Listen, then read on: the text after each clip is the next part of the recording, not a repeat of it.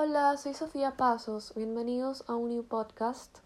Y en este tema de hoy les voy a dar un consejo para desapegarnos de quienes no podemos olvidar.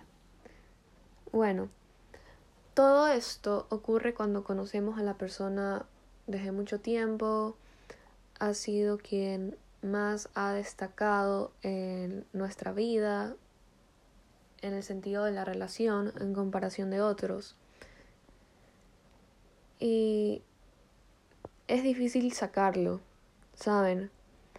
Pero crear nuevas oportunidades con él o ella sería difícil.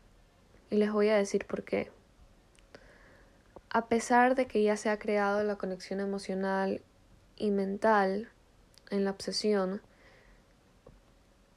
eso se tiene que romper porque no vale la pena regresar con alguien que ha hecho lo mismo y que el problema principal de todo siga existiendo, ¿saben?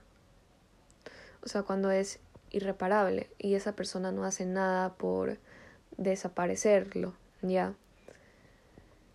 Y también si aporta negatividad en el corazón, y ya sea baja autoestima, porque está rodeada con personas que no convienen, celos, angustia, desesperación,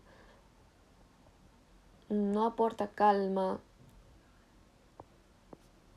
en el interior, entonces yo diría que hay que buscar algo que sea diferente a lo vivido.